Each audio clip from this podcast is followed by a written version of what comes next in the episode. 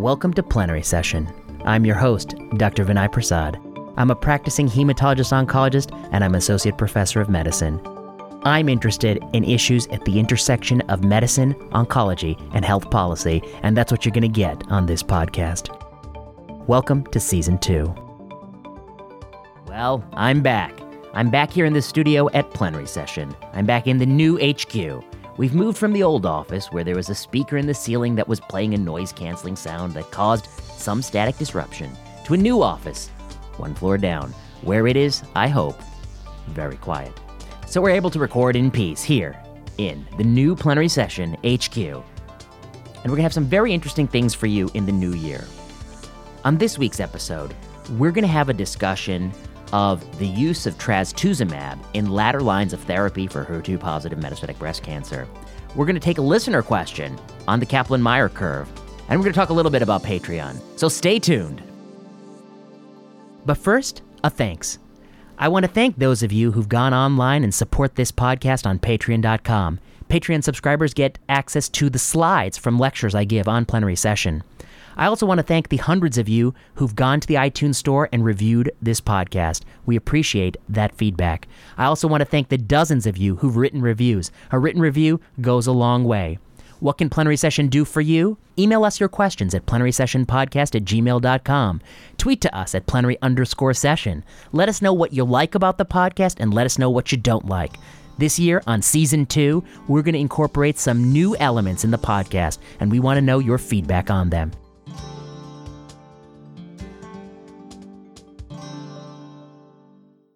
First, Patreon.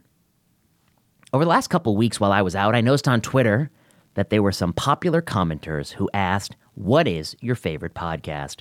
And I saw a lot of people saying plenary session, which warmed my heart. It made me feel good inside to hear that somebody actually likes plenary session podcast.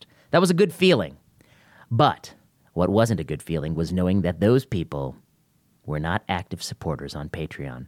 Listen, folks, this isn't NPR. We don't have monthly drives that you can ignore, counting on the altruism of your fellow NPR listeners. We are a small operation. We are operating on a shoestring budget, and we need your support. So if you actually like this podcast, you got to go to patreon.com and you got to support us. And you're going to get something in return. You're going to get slides from lectures that I give and record on this podcast, lectures that I'm giving usually uh, in a classroom setting. You're going to get the slides for that. And we have a couple bonus episodes coming out soon where you might want the slides.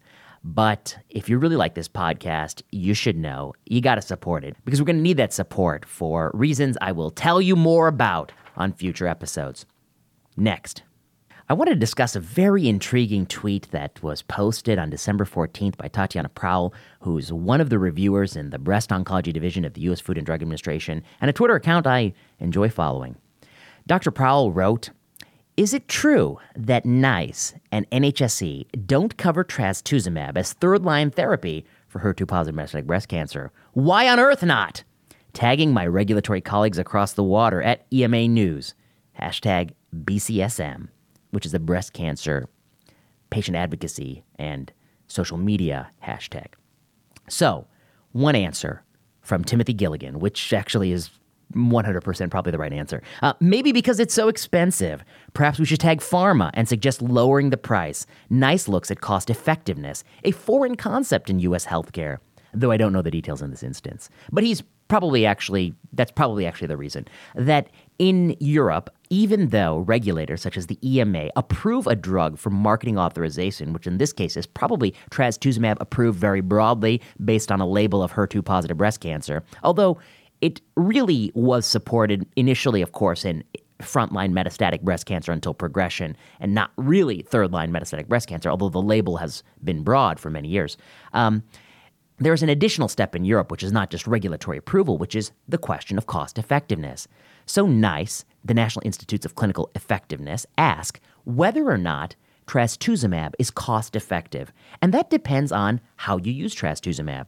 Trastuzumab may well be, and probably is, cost effective in the front line of metastatic HER2 positive breast cancer, based on the very old paper in the New England Journal of Medicine, maybe now almost 20 years old, um, now just under 20 years old by Slamon and colleagues. And it is it is the case that they cover the drug for that purpose. But a drug may be cost effective for one purpose, but not cost effective for another purpose. And when we start to talk about the third and fourth line therapies of breast cancer, um, we don't always have well done randomized control trials that support trastuzumab, although we have a consensus in the United States where we don't play by cost effectiveness rules, that this is an agent you want to keep on. And there's a number of papers that sort of circumstantially make that case that, like rituximab, trastuzumab continues to exert uh, a beneficial effect even upon progression, and therefore should be continued at least some HER2-directed therapy um, in subsequent lines of therapy. But the magnitude of that benefit is almost surely very, very small, and therefore the National Institutes of Clinical Effectiveness, knowing the price of the drug, the median duration of treatment, the cumulative cost of the drug, and the upper bound putative benefit have probably found that it exceeds thresholds of cost effectiveness, that it is not the best use of a dollar. Now, there might be some people who would say, I don't like that. I mean, I want therapies that are effective irrespective of the price. Well, unfortunately, that is not a good position to take. And here's why. All of us, when we're born, we don't know what malady will affect us in our lives. We could have high blood pressure, high cholesterol, diabetes, or we could unfortunately develop cancer. Um, and we don't know what cancer we're going to get. We might get T cell lymphoma, we might get metastatic breast cancer. And the other thing to note is we all live in societies that must ration healthcare. There is no society with infinite resources. We all ration differently. We ration healthcare. Some of the ways in which we ration differently is in the United States, of course, we decide to spend a larger chunk on healthcare, i.e., hospitals, pharmaceutical companies, um, uh, hospitals, pharmaceutical companies, nursing homes, doctors, those sorts of things. We spend much less on social services like having uh, adequate care for young children, providing school age children with good nutrition in school, and et cetera, et cetera. Um, poor infrastructure that may affect society, uh, uh, lax rules for pollution, et cetera, et cetera. I mean, there's just a number of ways in which we make the trade off between where the money is spent and other sectors that ostensibly have something to do with health, including socioeconomic status. Um, these are choices that are often opaque, but no matter what society you live in, there is a limit to how much money will be spent on healthcare.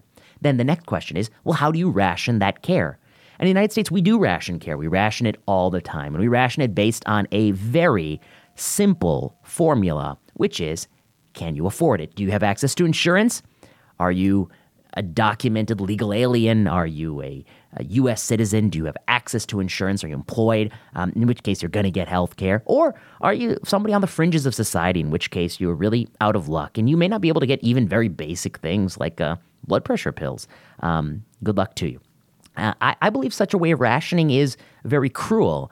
Um, it's a way where um, we may be covering one person's erlotinib in pancreatic cancer, a drug with a 10 day survival benefit, and we're not covering in exchange 100 people's antihypertensive therapy, um, which would add years, decades of life back to society. We're making a choice with our dollar to give that dollar to add 10 days when we could take that dollar and add 10 years. That's a, that's a choice we're making. We don't see it as that choice. In the UK, they make this quite formal they decide that for every dollar we're going to spend on healthcare, we want to do it in a way that maximally improves outcomes for people in our society. And what that might mean is you might not cover trastuzumab in third or fourth line metastatic breast cancer, but in exchange, you might be providing better prenatal care for many more women. You might be controlling blood pressure much better in thousands of people, women and men. And as a result, you might have better population mortality statistics. And in fact, they do have better life expectancy in the UK than in the United States. And they spend less per capita on healthcare, which allows them to have more of a budget to invest in social services and safety net services, which through those payments may actually propagate and promulgate health. So, anyway, the short answer to the question is is it true that they don't cover that? I haven't verified the fact, but I suspect that probably is the case because one, there is not a really a clear, well done randomized control that supports it in that setting. Two, uh, even if there were, and one were to extrapolate based on some quasi experimental and retrospective data, um, one would likely conclude it has a modest to marginal benefit at a very high price and it's unlikely to be cost effective. So I think Tim Gilligan is probably right that the UK is deciding actively to make that rationing choice. Um, and they're doing so because that's actually what's best for people in the UK. And if we all understand we enter life with a with a veil of ignorance, we don't know what will befall us. It's actually better to choose nine out of 10 times to be in the UK than in the United States, a nation that will ration in a uh, capricious, arbitrary, unfair, cruel uh, way. So, anyway, all nations ration. They're rationing in a logical way. That's probably what they're doing. But what I really find interesting about this tweet is that it is ironic. It's ironic because let's imagine a world where cost is not an issue. And it is not an issue in the United States. We're going to cover all the drugs by, by law, whether they improve survival one minute. We're going to pay for that drug. $100,000 drug improves survival one minute. It's getting covered. That's easy. So let's just imagine we live in that world. We do live in that world. That's the United States right now in cancer medicine. What I think is interesting is that Dr. Prowell um, who's an FDA reviewer in breast oncology, is saying that we know these drugs continue to exert benefit. We, pro- we believe that's the case. That is our standard of care, even in subsequent lines of therapy. They need HER2 directed therapy. And the UK is providing therapy that would probably not be the same as the therapy we would be providing in Dana Farber, Johns Hopkins, OHSU, you name it. It's probably not the same care. And for those individual people, there may be some decrement in survival. And the reason I find it ironic is because this is a situation in which, you know, in which her complaint will fall on deaf ears. Of course, she's directed it at the EMA. The EMA has no power, or authority over UK coverage decisions. Um, and NICE obviously has following their own protocol, so it's not going to change anything. But the reason I find it so interesting is that Dr. Prowell is saying that my standard is it is unacceptable not to give trastuzumab in third and fourth lines of therapy because I believe it exerts some beneficial effect. And the UK saying, well, we don't think it's cost effective, but she's saying that I believe it exerts some beneficial effect. Why on earth are you not giving it? And the reason I find it ironic is that if you believe that, which I believe she does, and I believe most people in the United States believe that, why are you not enforcing it when you can? See, you can't tell the EMA what to tell NICE because the EMA has no authority over NICE. You can't tell NICE what to do. They're a different nation. They have their own protocols. They're following those protocols, which are actually logical and make sense. But what you can do in the FDA is regulate clinical trials used for drug approval. That's within your authority. And there was a trial that's just like this that fits the bill, and that's the Cleopatra study. Cleopatra, of course, randomized trial pertuzumab plus trastuzumab and taxane versus trastuzumab and taxane, initially published by Baselga and colleagues in the New England Journal of Medicine, in which the trial had a very long progression-free survival benefit, an impressive PFS.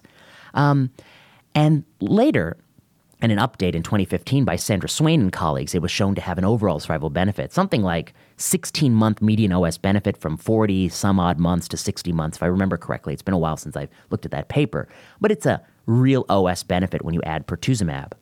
Now, there's one bit of interesting history about this drug, which is that at the time pertuzumab, trastuzumab, taxane is tested against trastuzumab taxane, Dr. Prowell's sentiment is true in the United States that upon progression, you should get HER2 directed therapy. But of course, as a multi center global registration study, this Cleopatra trial was conducted in settings where that might not be the standard of care there. And thus, the FDA faces a dilemma. Should the FDA demand that this trial have post protocol care that mirrors the US standard, a standard that Dr. Prowell has stated, why on earth wouldn't you give, that she clearly believes is beneficial and it would be exasperated not to give? Should the FDA mandate that? Well, they do have, of course, the legal authority to mandate that. They can dismiss data that comes from nations that don't have standard of care meeting the U.S. standard, and yet they accept the Cleopatra study led to regulatory approval. Notably, in the Cleopatra study, 32% of women who progressed on either arm did not receive any further trastuzumab or HER2 directed therapy. 68% did, but 32% did it. So when Dr. Prowell is saying, why on earth is NICE not paying for trastuzumab in the third line, I believe, I'm paraphrasing, I believe that that's effective and that it would be ludicrous not to give it. When the FDA has data for the regulatory approval of pertuzumab and 32% of women aren't getting it, they don't say a peep. They don't do anything about it. And that's actually the situation where they could make some difference and actually make some changes. So the irony is, you know, she's appealing in this particular case to EMA. Why is this happening? But when you could have stopped it in your backyard, you allowed it to happen. Now, there's an additional bit of history here. Of course, the Cleopatra study was approved immediately. There was no oncology drug advisory meeting. There's not much controversy there. Big PFS benefit, big OS benefit seemed very persuasive. But pertuzumab was later pursued in the neoadjuvant setting, and that was based on PathCR, which is very, very controversial, and the paper by Cortazar and colleagues that proved in figure six of the paper that PathCR had very low trial level validity, very low predictive power for subsequent DFS or OS. It was, there's no dispute, an unproven, unvalidated, not a surrogate. It is not a surrogate endpoint. And yet, the FDA used it as a novel surrogate for the accelerated approval of pertuzumab in the neoadjuvant setting. And that did go to an ODAC. And in that ODAC, Dr. Baselga was defending that this is a really good trial. And one of his arguments was we know that pertuzumab is really active in the metastatic setting. In fact, in Cleopatra, there was a 16 month survival benefit. To which one of the ODAC members, who was a very savvy gentleman, very smart, pointed out that you didn't give trastuzumab in everybody post protocol. And that gentleman was Tito Fojo. And Tito Fojo's point was this when you have 30% of people in whom you're not giving any more trastuzumab, pertuzumab, merely by improving PFS, gets you more trastuzumab. And you're saying, what? What does that mean? He's saying, let's think about what's going on here. We give drugs until people progress. Principle one. Principle two pertuzumab is lengthening the time until people progress. Principle three there are some people in whom, once they progress, they're not getting the standard of care therapy, which is more trastuzumab. Principle four. But until you progress, you're guaranteed to get trastuzumab. Principle five. Since pertuzumab is delaying the time until people progress, people are getting trastuzumab for longer than in the control arm. If there was a third control arm of the study and, the, and it was just this, we're going to delay giving the scans to the doctor for five months or six months or eight months or whatever the PFS difference was. We're going to delay the scan result to the doctor by eight months. You'll be giving trastuzumab for eight additional months in everybody because that's a protocol specified drug. So Tito's argument was that pertuzumab that arm of Cleopatra is getting more trastuzumab simply because pertuzumab is delaying progression. So the 16 months of OS benefit you're claiming as a result of pertuzumab, part of that might be due to the fact it's getting you more trastuzumab. How much of that 16 months is the pertuzumab? How much of that 16 months is the fact that more people got trastuzumab in a setting where 30% of people never got trastuzumab? It's a nuanced, complicated, extremely clever argument that was, of course, lost on the audience, and they voted to approve PathCR, and it's a disaster because then three years later, the then of course. Um, with time, the confirmatory study shows some sliver of benefit that apparently was good enough for the FDA to convert to regular approval. But uh, the whole story is a regulatory nightmare. And if you want to read about that, you can read the paper by Jha and I, which is entitled the U.S. Food and Drug Administration's use of pathologic complete response as regulatory endpoint did it pay off? Question mark in the Journal of Cancer Policy, which came out in the June 2018 issue for the full history of Perjeta or pertuzumab. So, back to Dr. Prowell's quote. Dr. Prowell writes, "Is it true that NICE and NHSE don't cover trastuzumab as third line plus therapy uh, for HER2 positive metastatic breast cancer. Why on earth not? Tagging my regulatory colleagues across the water at EMA, who, of course, can't do anything about it because it's beyond their control. Um, and Tim Gilligan says, well, probably not cost effective. That's probably why. That's probably why. Uh, and then I say, also interesting because in Cleopatra, post protocol trastuzumab was not up to US standards, and FDA had no problem with that. And then Dr. Prowell writes, going to go out on a limb here and say the FDA made the right decision to approve pertuzumab based on a 16-month improvement in median OS despite allowing crossover, tweeting as a private citizen, to which kind of misses the point. Alex Mentor writes, I agree with the approval, but isn't it worth scrutinizing outcomes when the OS improvement is more than double the improvement in PFS? If anything, it supports the importance of latter-line trastuzumab they may have not delivered in other countries. And then I write, that's exactly the point. Yes. How can the UK's decision be unconscionable when the control arm of a study FDA allowed to proceed had the same omission? The 16 months would be smaller with better post protocol care. I agree it should be approved, but how can you reconcile faulting the UK while not demanding better post protocol care where FDA can enforce standards? Post protocol care was not 100%, it was about 68%. See, so that is what I think is the interesting nugget here which is that this is just picking on Dr. Prowell, but it's true, I'm sure, of everyone at the agency. People at the FDA understand what is best available U.S. therapy. They know what the care we're getting in the U.S. is. They know trastuzumab and subsequent lines of therapy is what anyone would do in anyone's doctor's office at the time the study is run. They know that. They know that so much that when they hear that across the pond they're not doing that for good reasons, they still say, why on earth not? Till they know that it is wrong not to do it, i.e., it is wrong if you had infinite resources not to give this, which unfortunately is the state of the US, where we are acting as if we have infinite resources. They know that this is not up to our standard. And yet, at the same time, when they're getting drug approval applications and the people in the trial are doing the exact thing they're critical of across the pond. They are not enforcing it. They're not pointing it out. They're not saying that's wrong. They're not saying don't go to countries that don't have post protocol care like the US. They're not saying throw out that data. Let's do a sensitivity analysis just in people who had access to trastuzumab and all lines of therapy. They're not doing any of that. They're saying that's acceptable. It's acceptable to go to resource starved parts of the world, typically low and middle income countries, and get your CRO to run a clinical trial where post protocol care does not resemble the US, by which the result is not directly applicable to the US because we do not know that in the US setting it would improve 16 months. And in fact, as Tito points out, it's probably going to be smaller because giving you the P that prolonged your PFS actually bought you more T. It's a very nuanced and clever argument that's featured in a tiny section of a broader uh, argument in the book Malignant, which is coming to bookstores near you April 2020. Malignant How Bad Policy and Bad Evidence Harm People with Cancer. Use the code HTWN to save 30% at press.jhu.edu. Chris Booth writes Malignant, an insightful, well written, and important book. Prasad has a masterful understanding of the issues he presents, weaving them into a compelling story. Thank you for that, Chris. I appreciate that. Uh, should I make the check out to you in US dollars or Canadian dollars?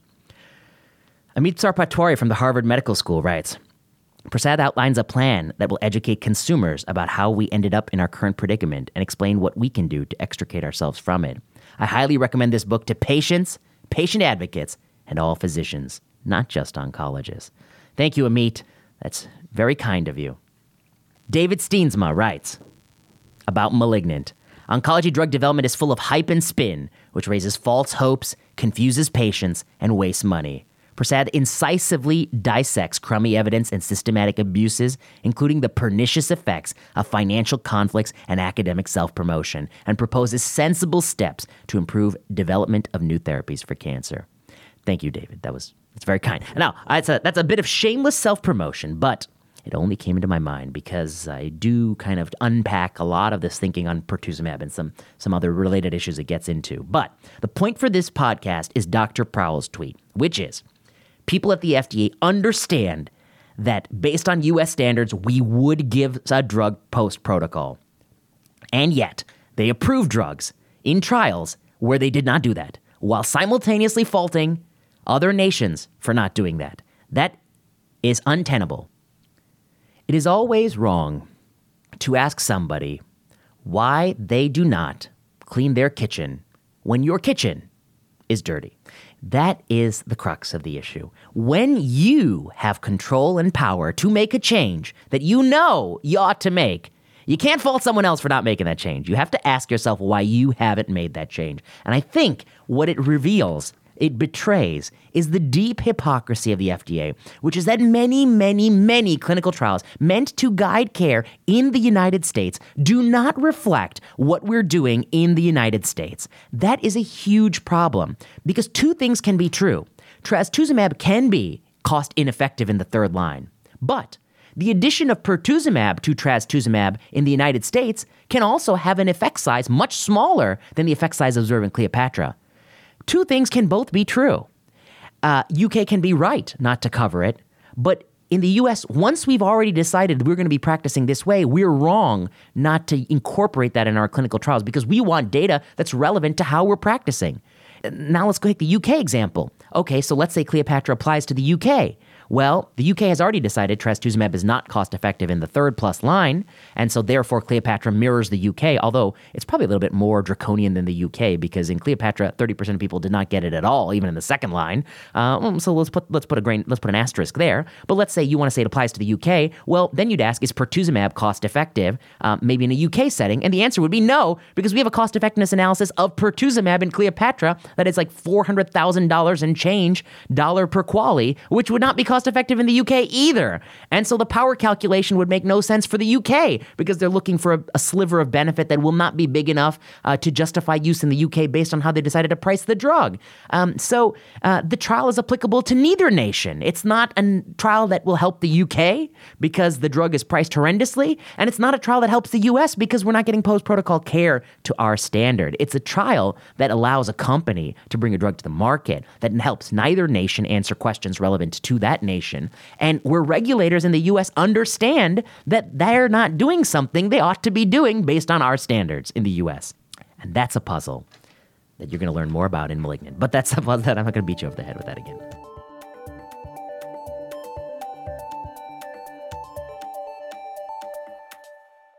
Okay, the third thing. The third thing on this podcast is a listener email from Harry Hong. Dear Vinay, thank you so much for doing your podcast. I love the rigor that you bring to your analysis. Well, Harry, are you a Patreon backer? I don't think you are, Harry. Don't think you are. No, just kidding, just kidding. Um, I'm a practicing respirologist and unfortunately don't have much of a mathematical statistical background. That's okay, Harry. Um, I'm hoping that you could explain the limitation of Kaplan Meier survival curves from the standpoint of trial reporting.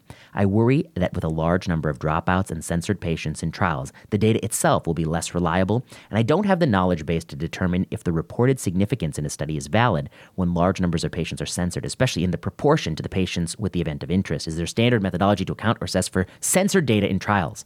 Well, Harry is asking a great question. What do you need to know about the Kaplan Meier survival analysis? A Kaplan Meier survival analysis is a wonderful method of maximally harvesting information for a cohort of people that have enrolled recently, but not in the distant past, but in the recent past, in whom you have followed for an outcome that only happens over time. So, what do I mean? Let's say in 2015, I open a clinical study. I'm not going to get 100 people in my clinical study on day one. I'm going to have people trickle in. Some people January 2015, some people in May, some people in November, some people December. We're in 2016. Some people enroll, some people enroll, some people enroll. People enrolling at all different times.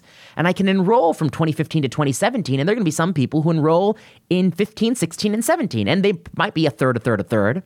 Very often they might be 15% mm, and then 40%, 40, you know, something like that. Actually, your enrollment kind of picks up, you know, as you kind of got your apparatus together. But, you know, they're not going to be equally distributed. They're not going to all come at the beginning.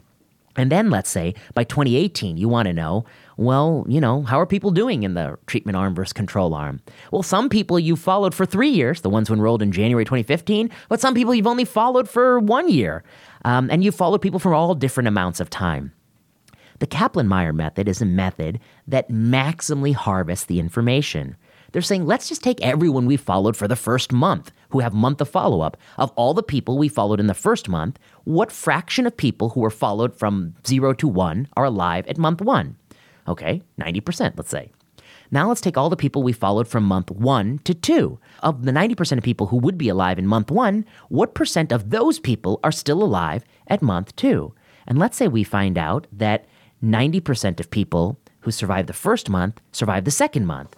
So then you say, well, what's the survival at the end of m- month two for the total amount? And it's not 80%, it's actually 0.9 times 0.9 or 81%. It's 90% of 90%, so 81% of the cumulative 100% that started out. And you do that at every time interval. And you can see at once, let's say the endpoint is death, there's only two reasons why you would censor individuals. One, that an individual enrolled in the study so few months that they don't contribute to months, say, four to five or five to six, uh, or that you lost an individual to follow up. Well, the good news is that with an outcome like death, which can be ascertained even at a distance, for instance, even if I um, lost a patient to follow up, I can still figure out from death certificates, social security records, or calling the family when the patient died. Um, loss to follow up is rare for an outcome like death. Um, instead, the majority of censoring is due to the fact that people have enrolled very recently in your study. Uh, that censoring is thought to be uninformative censoring. The Kaplan Meier method, of course, is based on the assumption that the people who are censored are no healthier, wealthier, or wise than the people in whom you have data. And and if the only reason you're being censored is the month you enrolled in the study, that's probably a fair assumption because there's probably not anything different between a metastatic cancer patient who presented in January 2015 and enrolled in my study and a patient with metastatic cancer who presented in uh, November of 2016 who enrolled in my study. Um, I wouldn't think off the bat that one group would be more likely to uh, uh be of different racial demographics or different socioeconomic status. It, it, the month in which they presented probably had nothing to do with that. It's probably balanced across all time.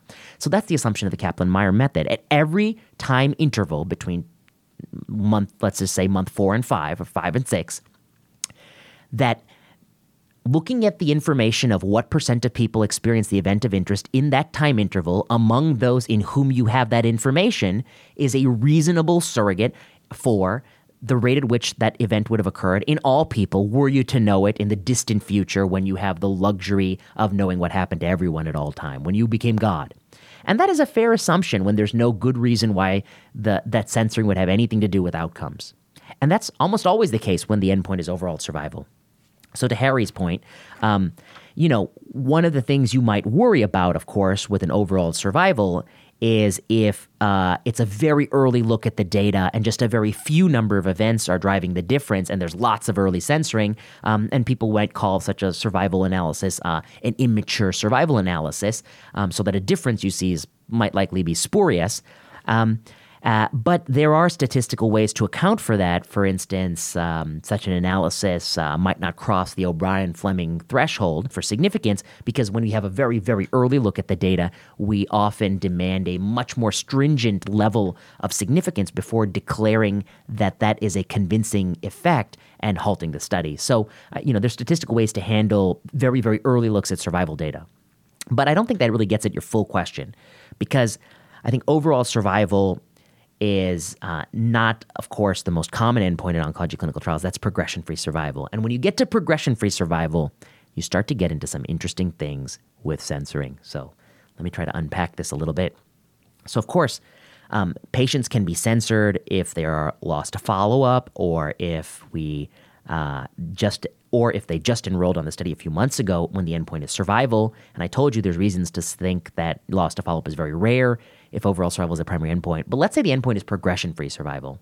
Well, in order to ascertain progression free survival, which is a composite primary endpoint between new lesions on scans, growth of existing lesions 20% from nadir, or death, um, you have to be able to assess number one and number two, new lesions on scans and growth. And to do that, you have to get CAT scans. So, what happens to somebody who doesn't get CAT scans? Well, they might be censored. So, there's a third reason you might censor somebody um, with a PFS endpoint, which is you're censoring somebody if you lost them to follow up and you are not able to scan them. And you can't really call up a family or Social Security or figure out when somebody progressed on a scan because no one's scanning them in the community you may not know when they progressed at all, and you may have to censor them. So you might have followed somebody for four months, found that they didn't progress, and then they got lost to follow up in month five, and you really have to censor that patient because you don't know when they progressed. You don't know when they experienced the event of interest, and you can't find it out through public records or calling people the way you could with overall survival. So now we have, in addition to late, you know, enrolling recently on the study, um, loss to follow up becomes, I think, a bigger problem with an endpoint like progression free survival. There can be more censoring. And in fact, often there's tremendous censoring early in Kaplan Meier curves for an endpoint like PFS, which requires an active ascertainment. What does this mean for clinical trials? Well, point two why are people lost to follow up? Well, with progression free survival, one of the reasons why people might be lost to follow up is if the medicine they're taking is really, really awful.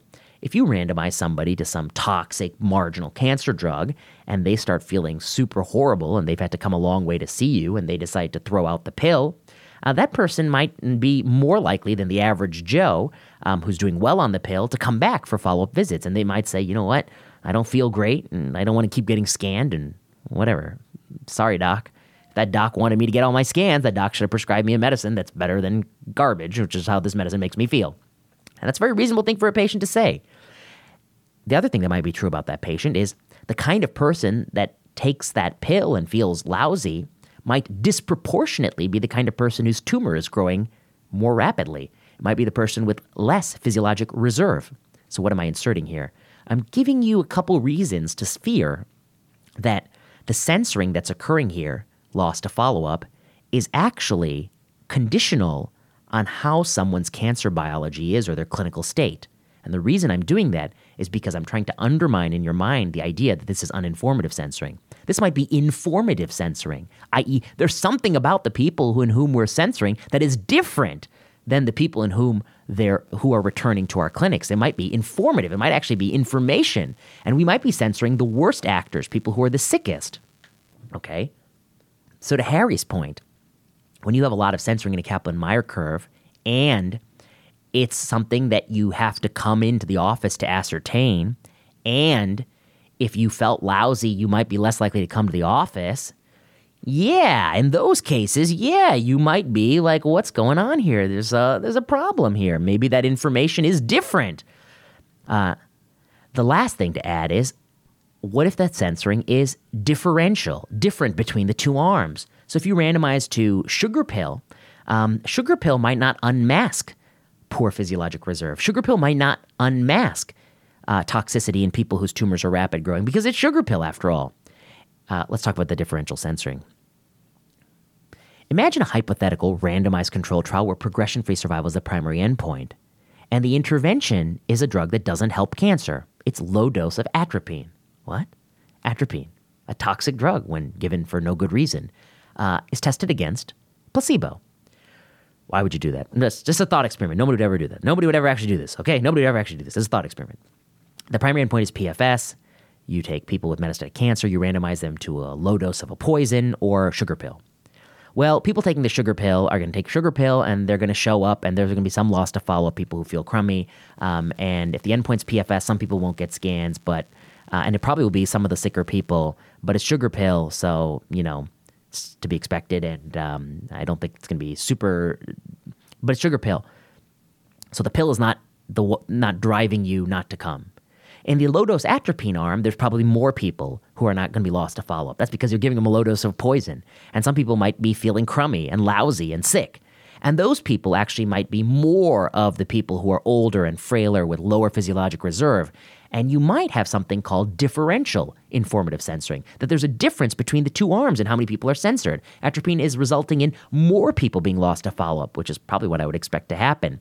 And the people being lost to follow up, it's informative. In both arms, people being lost to follow up are the frailer group, but in one arm, not only are they frail, but they're getting a push in the back because you're pushing them in the back by giving them this toxic pill. And what you might have in a situation where atropine is tested against placebo is you might have a PFS benefit just by censoring. Because in the atropine arm of 100 people, 60% are censored, and the 40% that remains are the cream of the crop, and their PFS is eight months. In the placebo arm, 50% of people are censored, um, and 50% of people show up, but the 50% of people that show up includes 10% of the people who would have been tipped over with atropine, and they're, they drag the PFS down to seven months because they have more aggressive biology.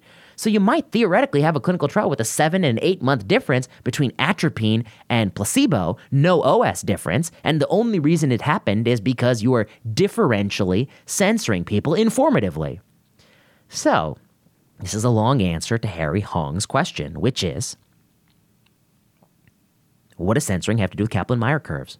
And I guess I want to say that I guess the teaching points, if they were to be simple, are one, the Kaplan Meier method is is brilliant. It's a genius method because it maximally gets the information. For every single person, it's going to use the information for as ever long as you've had to monitor them until they experience the event of interest. And so if somebody's been monitored for 25 months, they're contributing their information for 25 months. And if someone's in the study for four months, they contribute only for four months, but you're not throwing any information away. It's genius. But it makes assumptions. And the assumption is there's no informative censoring, that the people who are being censored are no healthier, wealthier, or wise than the people who move you have data. The guy you followed from four months and the gal you followed for 27 months are randomly distributed. Um, there's no reason why, because they enrolled at different points in the study, and there's no other reason why um, one would have been followed for longer. But that and that assumption is probably true if the endpoint is overall survival and you can ascertain it at a distance. But that assumption might be increasingly questioned if the endpoint is something that includes something that requires somebody to show up. Eh, because showing up requires showing up, and you can't ascertain that at a distance. And showing up requires a whole bunch of things like feeling good and caring enough to show up. And that might be thwarted by your disease state or what a drug makes you feel. And so, if the endpoint is something other than overall survival, many of these assumptions might be questionable or dubious.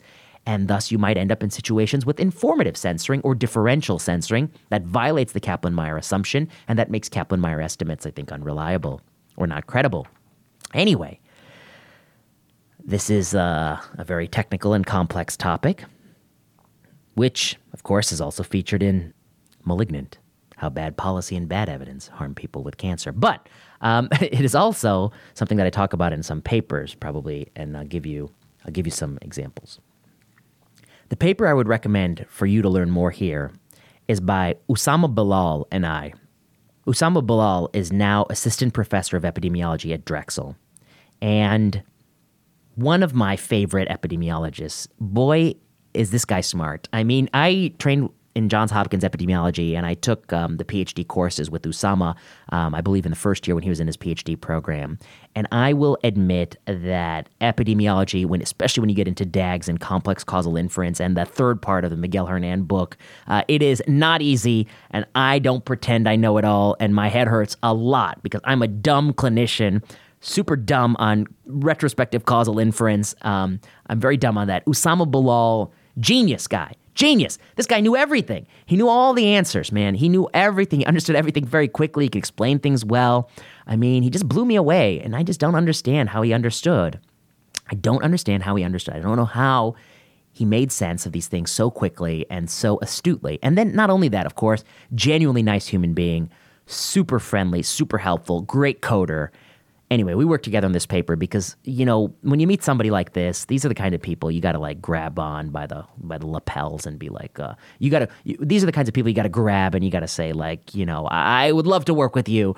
You're a genius. You know, teach me things, okay? And so he taught me some things, which is, you know, I told him this I, crazy idea we, so we were talking about this idea of like Kaplan-Meier curves and what are the assumptions and and what if those assumptions are thwarted and what if those were thwarted in a recent phase three trial called Bolero 2, which I don't know that they were thwarted, but I feared that they were thwarted. What might that look like? And Usama was like, well, we can model that. Usama was like, one, we can take the curve from the paper and we can uh, digitalize it and we can recreate the Kaplan-Meier. He did that effortlessly. And then he could say we could change the assumptions around the Kaplan-Meier method. We could say, what if every censored patient was more likely to experience the events of interest? And what if they were less likely to experience it? And what if we took the extreme versions, which was they experienced it immediately, the censored people, or they never experienced it at all? And then he said, let's construct three curves for both of these arms of the study one best case scenario, one worst case scenario, and one what actually happened. And let's look at it for PFS. And he did that for Bolero. And what he found was a couple things. One, it is clearly the case that there is differential censoring. There's more censoring on the everolimus arm than the control arm of placebo in Bolero 2. What he also found was that if you made some informative assumptions about that censoring, you could get the curves to cross. So, when Baselga and colleagues reported in the Annals of Oncology that in the Bolero 2 study there was no survival benefit, one hypothesis is that the PFS benefit went away. But the other hypothesis is that there never was a PFS benefit. It was just due to artifact of censoring. And that provocative idea is what Usama Bilal and I flesh out in this paper. We don't know what's the truth, but we do think it's quite interesting and provocative. And if you want to learn about this topic, I think it's kind of a good jumping point and has a lot of references that you can peruse to learn more. So, to Harry Hong, who I don't think is a Patreon backer, but who's still a good person for loving this podcast. I love the rigor you bring to analysis. Um, I want to know more about Kaplan Meier.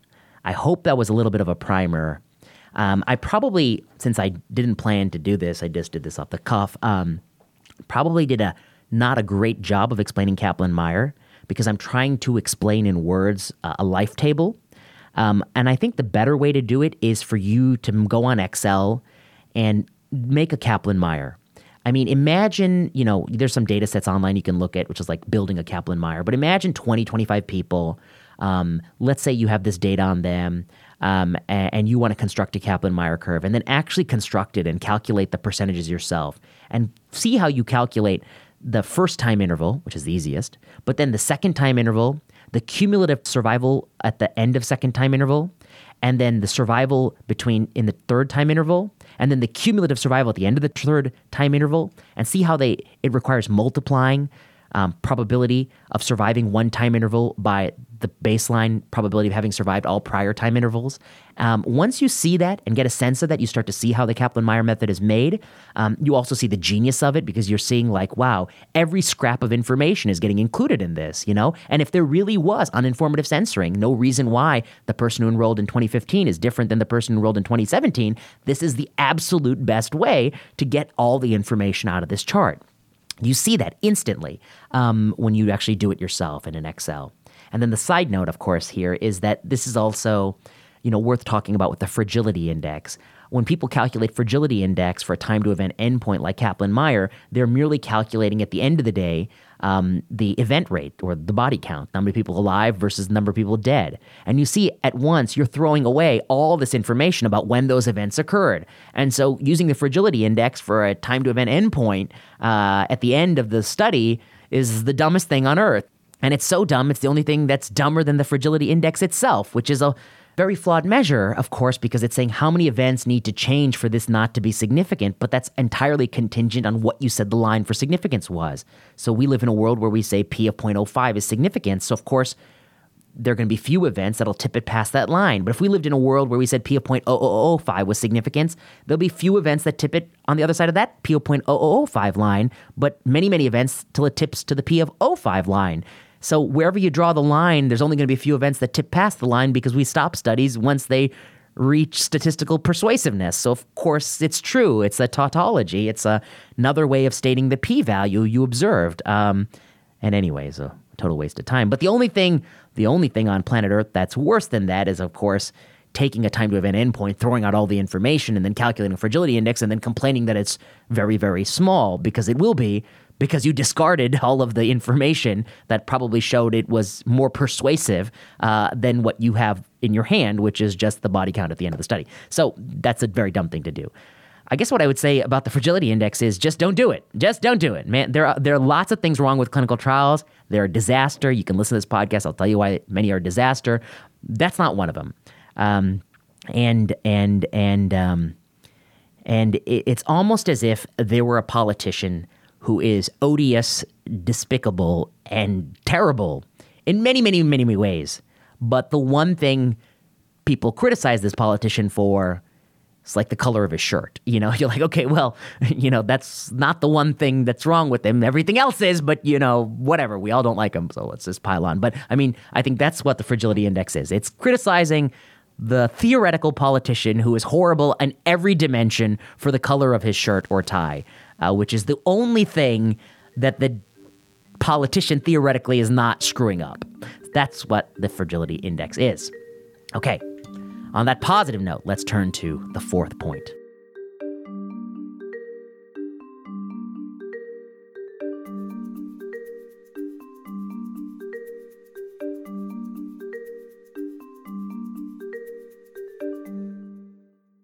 Okay, the last topic the Krebs cycle.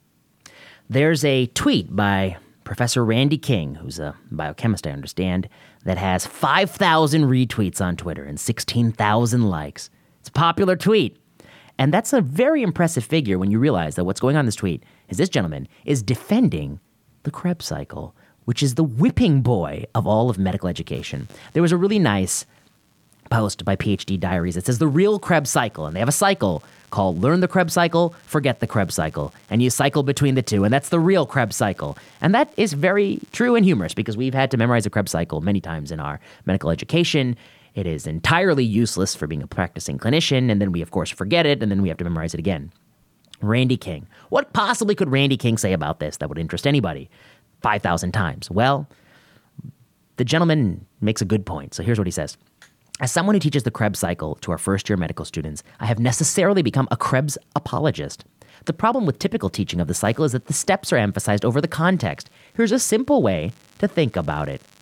The big picture view of the Krebs cycle is that it allows cells to extract high energy electrons, NADH and FADH, from acetate, or acetyl CoA, releasing carbon dioxide.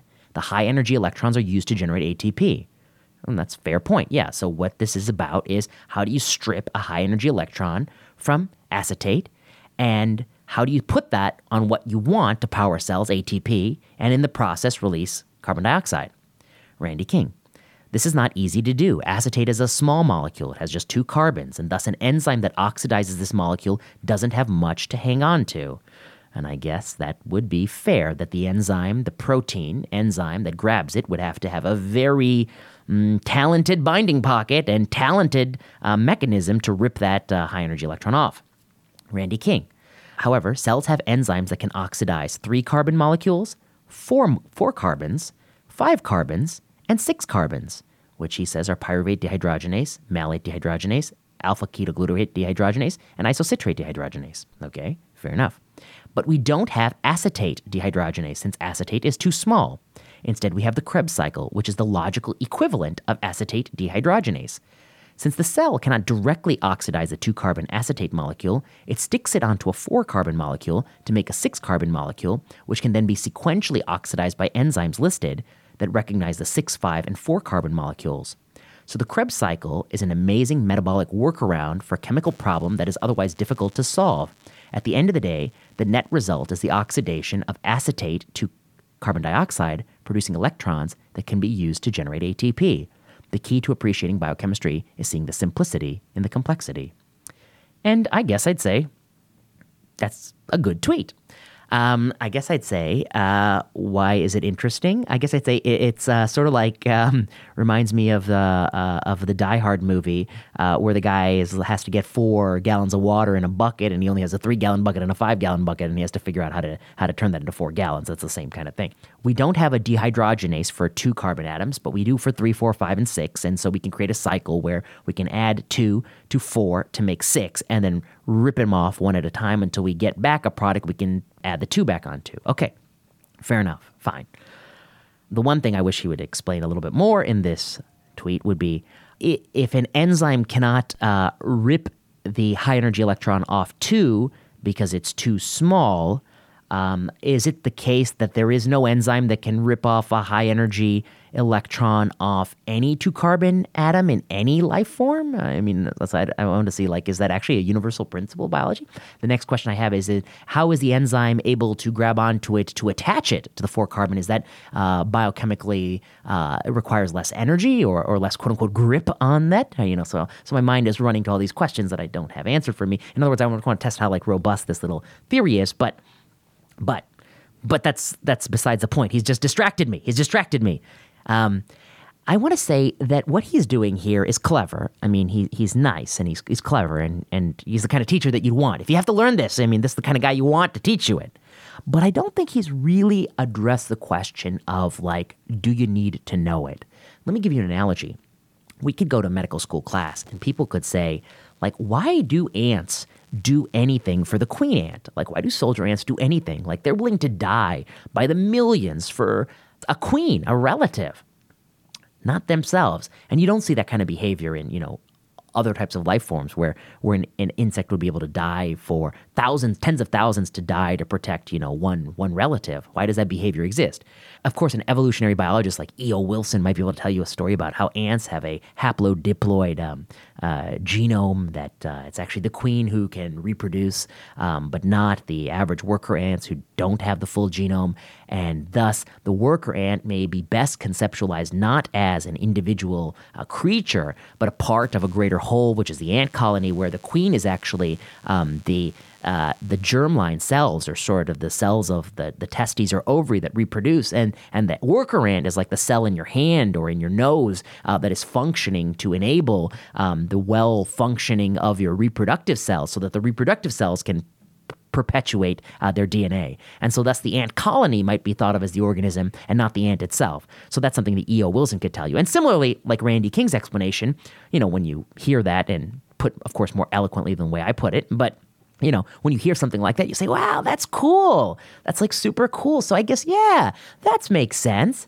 But then, if your conclusion is, well, that's why we have every medical student memorize uh, ant uh, genetics, uh, somebody might say, whoa, you lost me. Just like Randy King. Whoa, you lost me.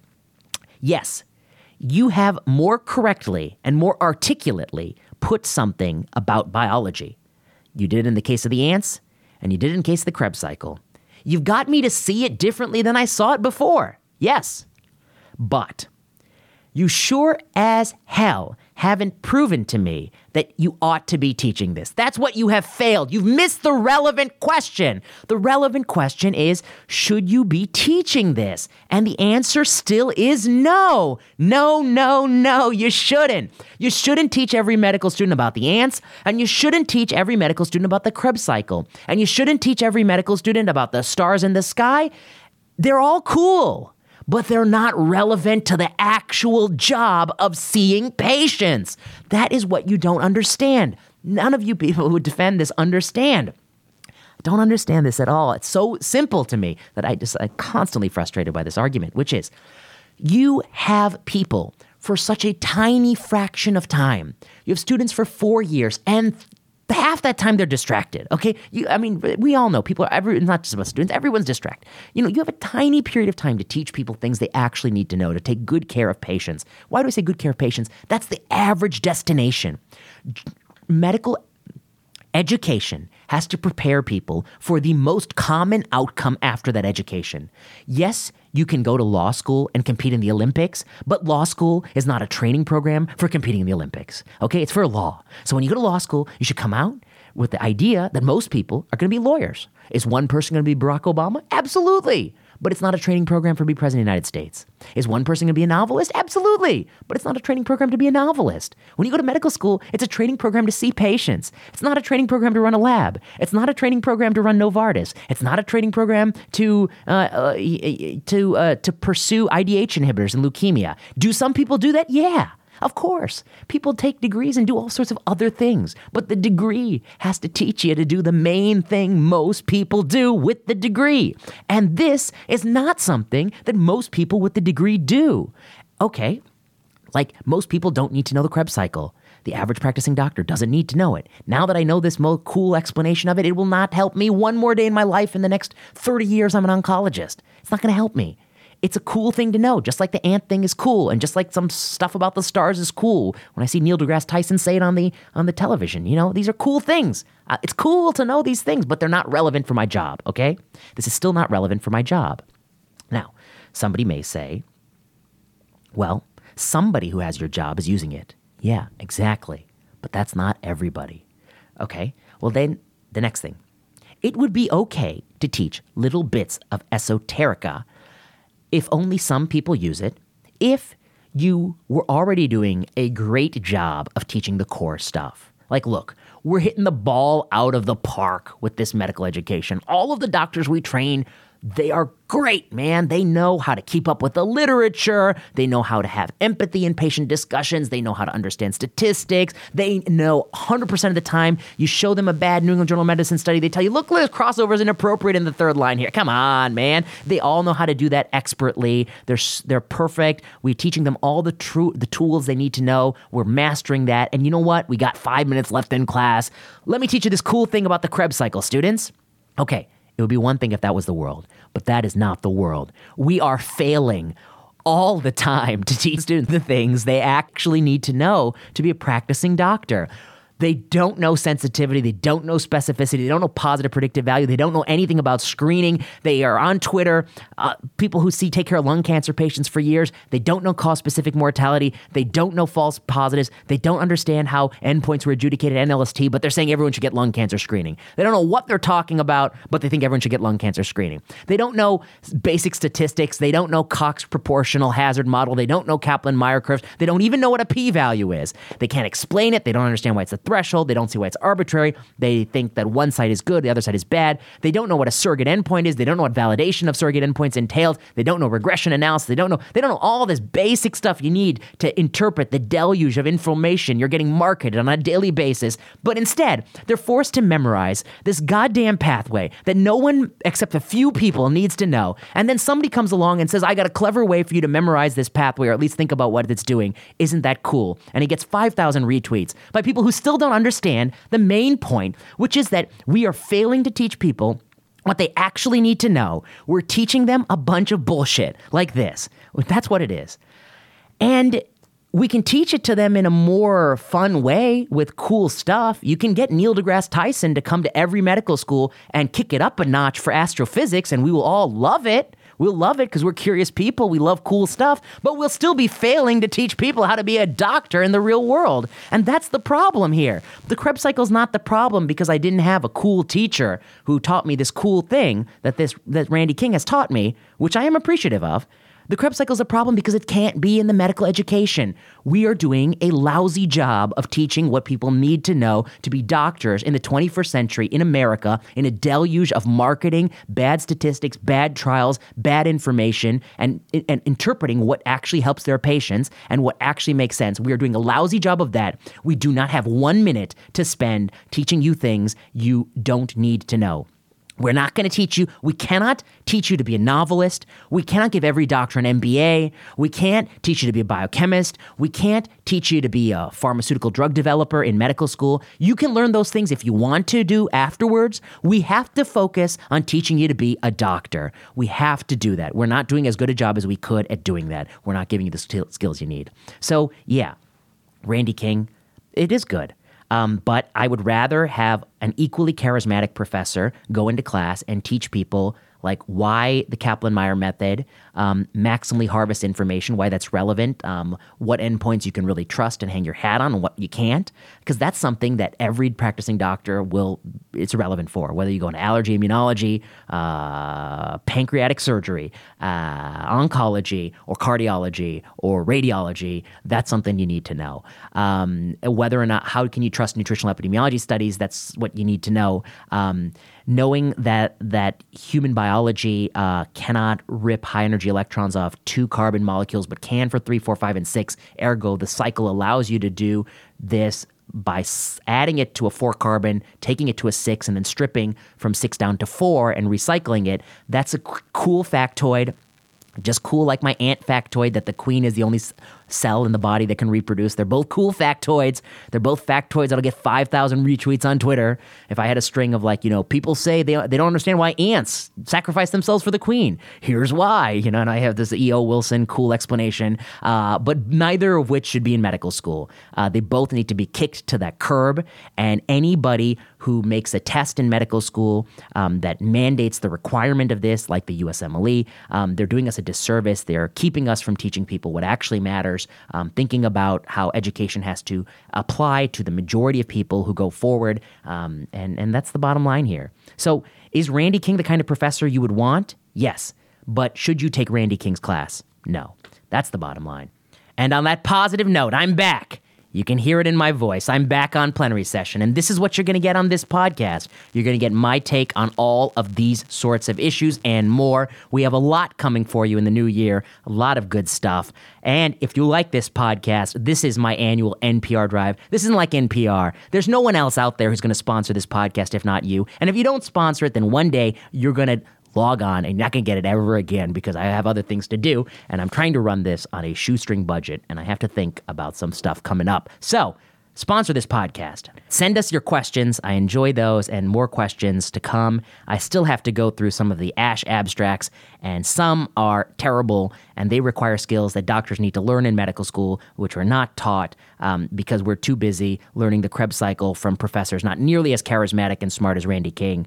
And Randy King certainly took the Krebs cycle to the next level. Unfortunately, he still hasn't uh, proven that it's useful for the majority of doctors, and, and he'll be unable to do that for his entire career or life because it's not the case. So, on that positive note, stay tuned for more plenary session.